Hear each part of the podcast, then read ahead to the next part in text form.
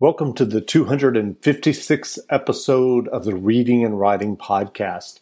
I'm your host, Jeff Rutherford. Stay tuned for my interview with Maureen Callahan, author of the true crime book American Predator The Hunt for the Most Meticulous Serial Killer of the 21st Century. Stay tuned for the interview. This episode of the Reading and Writing Podcast is brought to you by Libro.fm.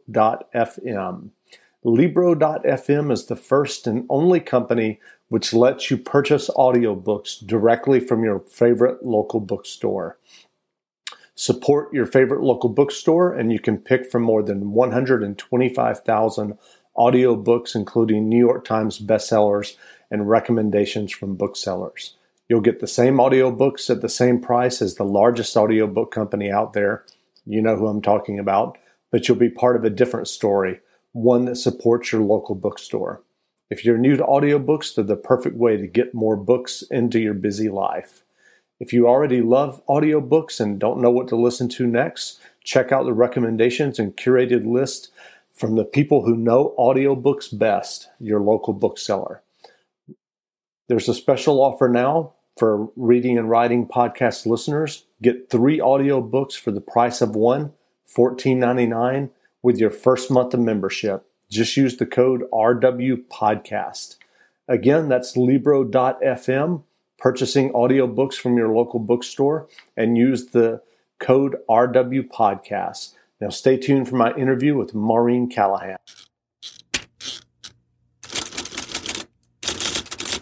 Welcome back to the Reading and Writing Podcast. My guest today is Maureen Callahan, author of the nonfiction true crime book American Predator The Hunt for the Most Meticulous Serial Killer of the 21st Century. And the book made the New York Times bestseller list the first week of publication. Maureen, welcome to the podcast. Thank you so much for having me. Great. Well, if someone listening hasn't heard about your book, American Predator, yet, can you tell us what the book is about and explain for the listeners who Israel Keyes is?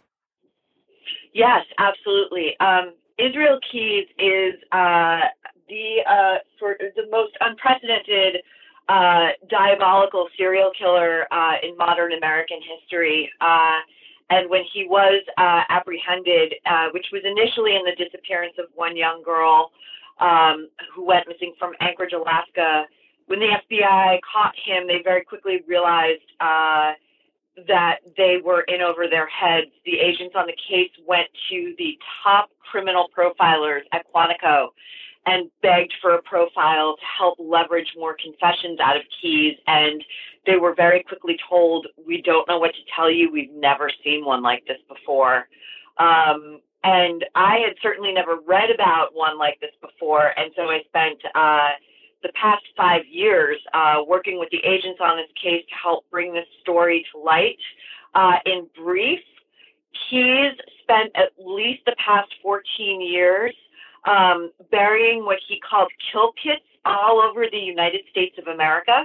These were five gallon Home Depot buckets that he filled with guns, ammunition, uh, rope, zip ties, Drano to accelerate human decomposition, cash from bank robberies he had previously committed. When the urge to kill struck him, he would leave uh, his suburban home in Anchorage, Alaska, which he shared with his then girlfriend and his 10 year old daughter. He would fly into a major hub. Once boarding that plane, though, he has turned his cell phone off. The battery is out. He is going dark, as he called it. He will be using only cash. He flies into a major hub. He rents a car. He drives thousands of miles. He digs up a kill kit and he goes on the hunt.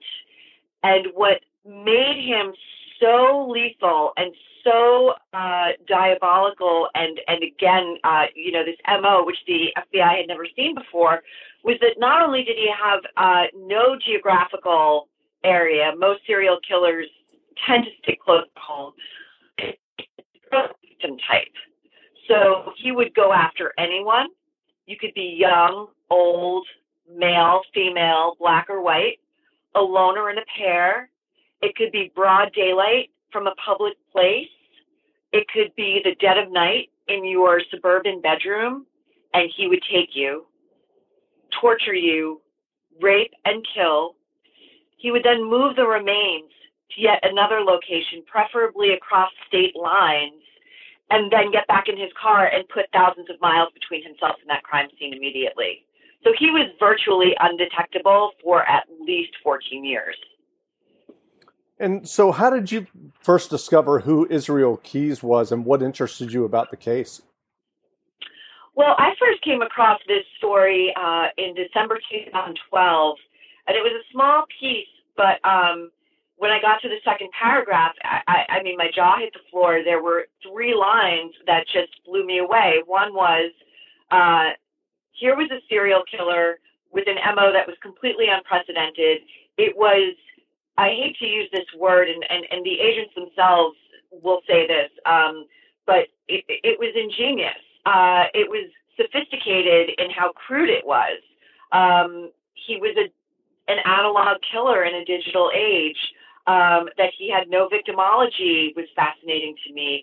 That the FBI had him in custody for the past nine months, uh, leading up till this article, till they made him public, and had kept his very existence a secret from the American people, even though he had been killing all over the country uh, for decades, I thought was extremely odd.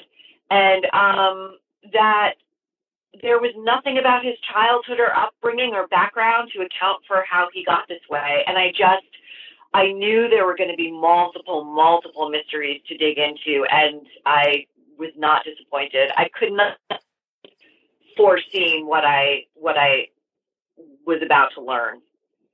Interesting. And given given the amount of popular culture um, that concerns serial killers and, and true crime, it's kind of a surprise that Israel Keyes is not more well known.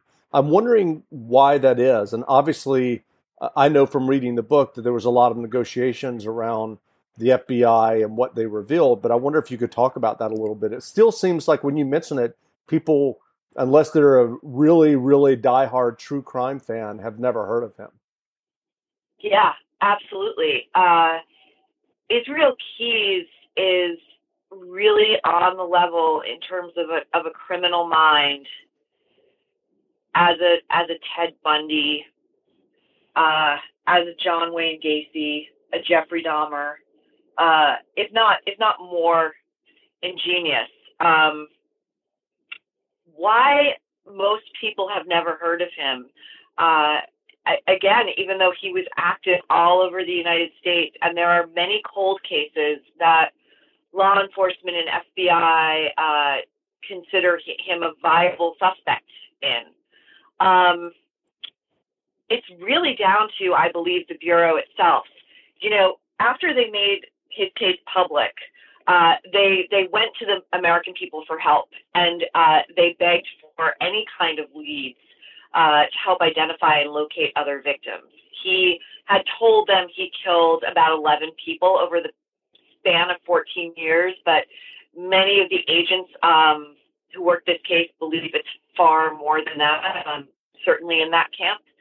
Uh, and and one of the things that the bureau did was to throw up online um, what they called a, a timeline of Keyes' travels, uh, and but they very very quickly then began to claw this case back from public view, uh, which also struck me as extremely odd. Um, why would they do that? Uh, and in the book, um, you know, I talk about the the cat and mouse game and the leverage that was going on. You know, Keyes wanted certain things from the FBI and the federal government, and vice versa. Um, but there were also many things that went haywire with this case. Um, and at a certain point, even though I began the book with the complete cooperation of the Bureau and with this unprecedented level of access to the case agents, uh, about that stopped. And I realized that it stopped because I had learned a little bit too much the agents had told me more than they realized they were telling me. And then I had to wind up hiring lawyers on both sides of the country in New York City and in Anchorage, Alaska. I had to sue the federal prosecutor in the case for hiding at least 13 hours of interrogations with Keyes. These were never documented anywhere. I had to sue for this court ordered psychological evaluation of Keyes, which was going to be the greatest accounting of his childhood we would have had to date. Um, and what shook loose in all of that was uh, were, were actually many things, but one of the most consequential, I think, was uh, a, a series of documents that were reclassified in this case. The Keyes case, about seven months into this investigation, went from a classification of serial murder to terrorism. Hmm. And that's something the FBI has never made public. And in fact, I know of at least one news outlet that has since gone to the Bureau and asked them to explain that reclassification. And despite having hard proof, documentation that recla- is, reclassified on, on Bureau letterhead as terrorism, they're still denying it was ever reclassified as terrorism. Interesting. Well, well, as you've explained already um, in our conversation, and as you go into a lot of detail in the book, which I recommend that everyone listening grab a copy. But um, as you explained, Keyes was so meticulous. Given that, how is it possible that he did not understand how ATM machines work? And the reason I'm mentioning that for the listeners is that he was eventually found and arrested because he repeatedly used the ATM card of his last victim, Samantha Koenig, uh, from Anchorage. How did he not know that? That was one of the questions that consumed me at the very outset of the reporting for exactly the reason you just described. How could this guy not know that he was going to get caught using her ATM card? Um, and I asked the agents, I asked each of them, you know, did they think on some level he wanted to be caught?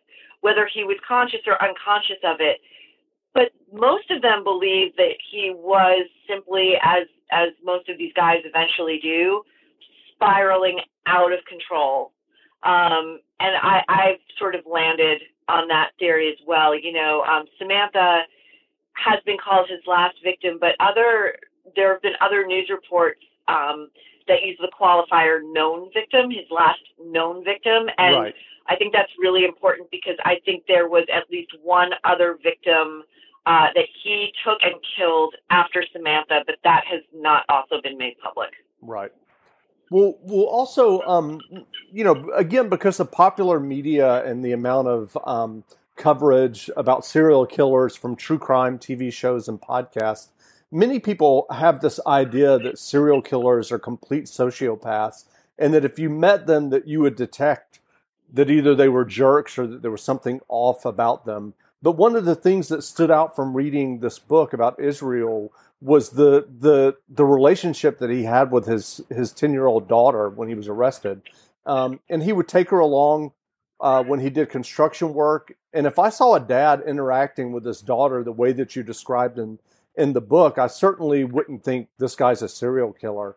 And I'm just wondering given the depravity of the murders and and you know you mentioned in the book and I'll just mention it here that you know there were cases of, of necrophilia um, that that you know as part of his his murders.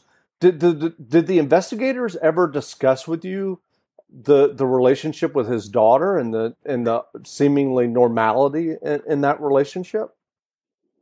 Yeah, I, I asked about that a lot too because I was so interested to know their take on that. Uh, he was, by all accounts, extremely devoted to his child, and uh, I I would ask them, do you think that he was capable of feeling real love for her? Um, because you know, psychopathy is a spectrum, and, and serial killers are obviously on the most extreme end of it.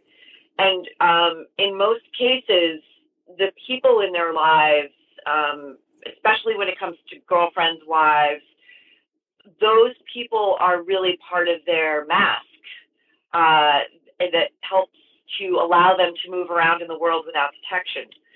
And I, I wondered if his daughter was was in some way just equally useful to him.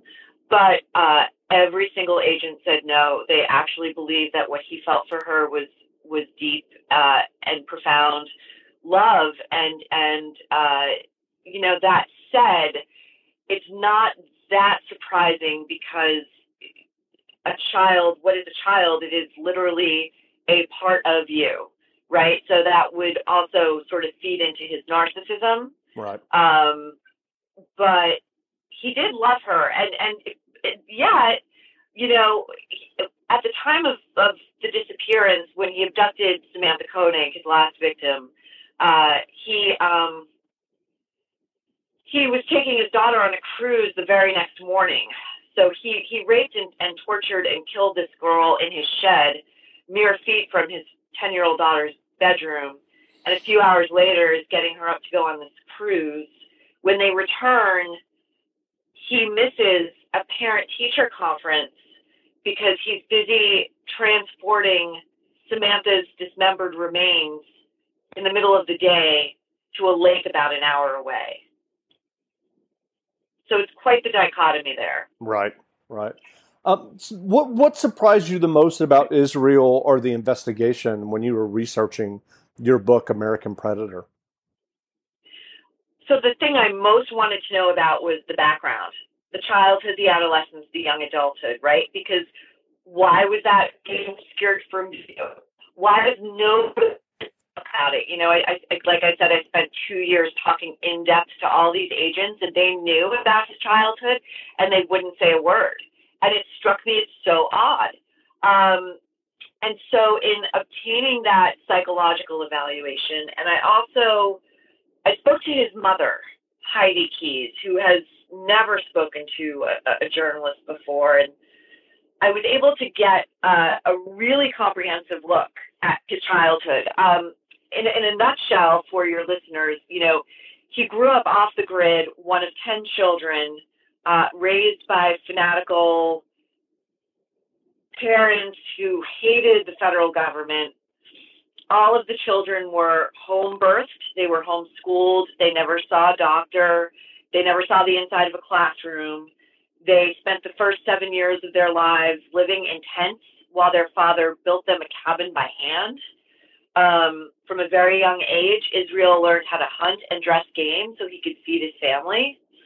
Um, he began manifesting the textbook signs of not just psychopathy, but of a serial killer at a very young age. Uh, as a young man, I, I want to say even a teenager, let's say 12, 13, 14, he befriended uh, two brothers named Chevie and Cheyne Kehoe um, who lived nearby and attended the same white supremacist church. Um, the Kehoe brothers would grow up to become among the FBI's 10 most wanted in the 1990s. Uh, at least one of them had an association with Timothy McVeigh, the Oklahoma City bomber, who Keyes would go on to reference once he was captured in glowing terms. Um, when Keyes is about 18, 19, he decides he wants to enlist in the United States Army.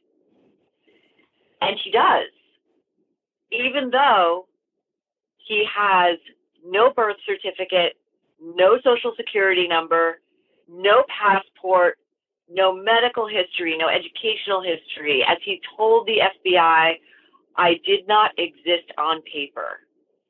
How did he get into the Army? The Army told me that even pre 9 11, there was no way you could enlist or be recruited if you don't exist on paper. Interesting.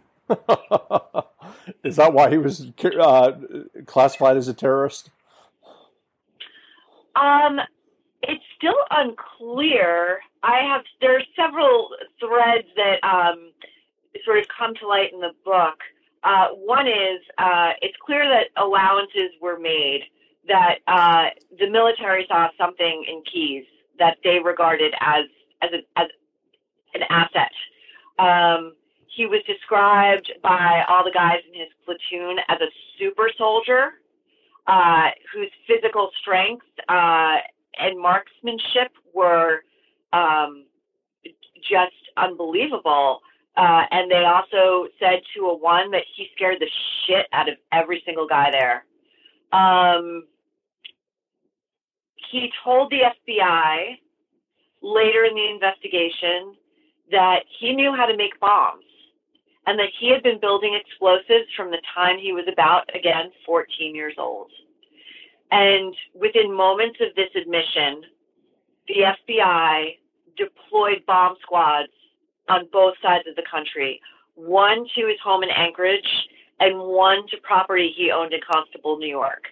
What was recovered, the FBI has never said, but Keyes did tell a fellow soldier that it, at the Constable property, he had buried 9,000 rounds of black talon ammo. And black talon bullets are the so called cop killer bullets. They were outlawed years and years ago. So something was up. Yeah. he had either done something that the FBI learned about after they had him in custody and, and was completely embarrassed by, or he was planning to do something. But either way, I, I certainly believe uh, in a post 9 11 world, in a, in a case where you have a guy like this roaming around for decades, killing all over the United States indiscriminately, we certainly deserve to know exactly what was going on there. Sure.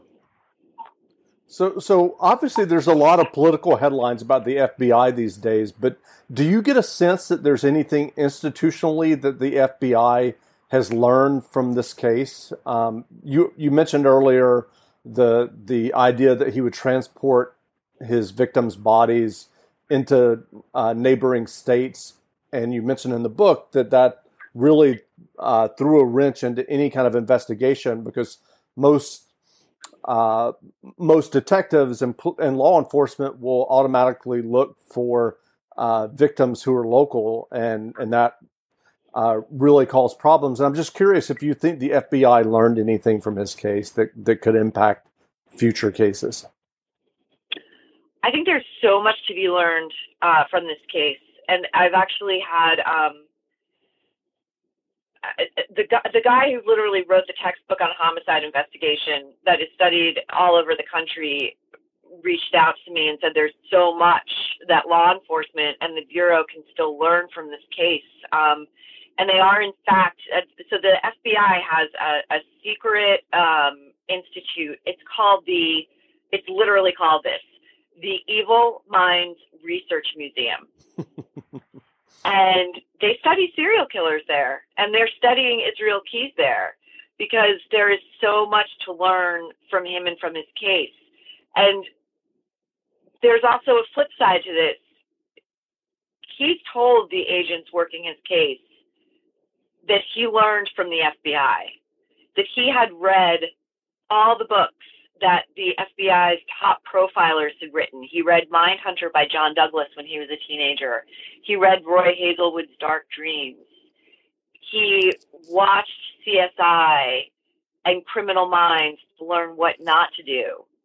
And when he said, basically, you have been my teachers, these agents were really shocked and a little bit humbled by it and it, and it goes to a great larger thing that's happening now, as, as you spoke about at the top of the segment, with this explosion of interest and fascination with true crime. Uh, we are existing in something of a feedback loop where we all learn from the worst among us, but the worst among us are also learning from these stories. So it's it's a fascinating quandary. Sure.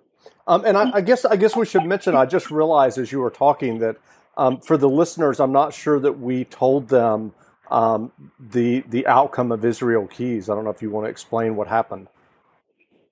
Well, I'll I'll just uh, give a brief spoiler alert right now and say okay. if you don't want to know, okay, because I've had people tell me they don't want to know, then stop listening right now. Okay, stop stop down. listening for several minutes uh, and then come back. Okay. um, no, so so so what happened was uh, nine months in, uh, he's uh, committed suicide in his jail cell, um, and you know, and that's when the case became public. That's when the FBI sort of went public with it because he had been really holding them by the balls. He he said to them, "I do not want to be made public while I'm alive. Uh, I don't want anybody to know about me or the things that I've done while I'm alive. Uh, I don't want my daughter to uh, be exposed to this yet. I want her to have a chance to grow up with some normalcy. And if you do that for me, I will give you all of my victims. I will tell you their names and locations. And so this went on for months. And I have to tell you that um, you know, in the wake of Jeffrey Epstein's suicide in federal prison in Manhattan, there were several parallels that really struck me. Um, in both cases, each of these individuals at the time were probably um, the highest value subjects that the federal government had in, in custody. Um, each of these guys had attempted suicide at least once while in custody before. Each had been placed on suicide watch. Each had been let off suicide watch way too quickly uh, to the to the point where there was suspicion amongst the guards that a backroom deal had been cut with the feds. Uh, and then finally, despite uh, being assured that every um, precaution was being taken, each was uh, somehow allowed to take their own life, uh, taking multiple victims to the grave with them. Uh, federal government has a problem in protecting prisoners. Or not protecting them. Or not protecting them. For reasons that we don't know. Yeah, you know, which exactly. is which is more disturbing. Exactly. Well, well, how many people do you think Israel killed? So the official line uh, that the bureau holds is 11 because he told them less than 12 and uh, they thought that was a weird number because most people round by fives or tens. Um, but there are agents who work this case who believe it's far more than that. I am certainly in that camp. There's an interrogation uh, in which someone in the room who should never have been in the room says to Keyes, um, "We have to assume that every time you've traveled, you've killed someone." And Keyes just chuckled. He never answered, and that was as much a, a declaration as a question. I mean, every this guy traveled uh, all over um, in a in a way that could only be described as compulsive, um, and and his sole purpose for traveling was to hunt human prey, was to find and and and torture and kill. And so I, I believe the number is much much higher. Will we ever know for sure? The definite number, no, but I think 11 is far too conservative. And do you think there's anything law enforcement could have done to find Israel sooner before he killed more victims?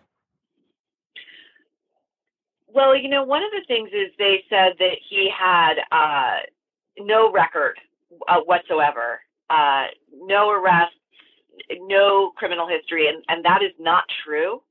Uh, I uncovered arrest records um, for breaking and entering uh, as an adult. Um, he had at least one DUI. He was trading guns on the black market. Um, he was involved in criminal enterprise from a very, very, very young age. Um, I don't know that he could have been detected before he made the mistakes he made with Samantha. But I do think that there was enough in his childhood, in his teenage years when he he became a felon, uh, and and his military service that there were red flags all along the way. Um, and I think that that's part of the reason they're keeping, or they've attempted to keep so much of that uh, history just a blank slate. Interesting. So before we wrap up, I wanted to switch gears for a moment and ask you if there are books, fiction or nonfiction, that you've read recently that you would recommend that you enjoyed. Uh, would you say in this genre, or do you just mean in general? In general, or in the genre. Oh wow! um, I I have a stack of books that is so high uh, because I, I haven't had much time to read for pleasure lately. Um, but I will say one of the books that uh, has stuck with me over the past year, year and a half since I first read it is um, Educated, uh, which is uh, the memoir by Tara Westover. Sure. Um, her upbringing was actually quite similar to Israel Keyes' upbringing. Um, but her book is uh, just staggering and beautifully written and uh, it, it, at times it can be hard to read, but it is equally hard to put down. And uh, I, ju- I just love that book. It's the first book that comes to mind. Um, and I have a stack of summer reading I'm about to try to dive into uh, this weekend. Um, I'm actually heading to the bookstore after I hang up with you. Great. Well, again, we've been speaking with Maureen Callahan, author of American Predator The Hunt for the Most Meticulous serial killer of the 21st century. The book is in bookstores now, and it made the New York Times bestseller list. So go grab a copy or download the ebook. And Maureen, thanks for doing this interview. Oh my gosh, thanks so much for having me. Great.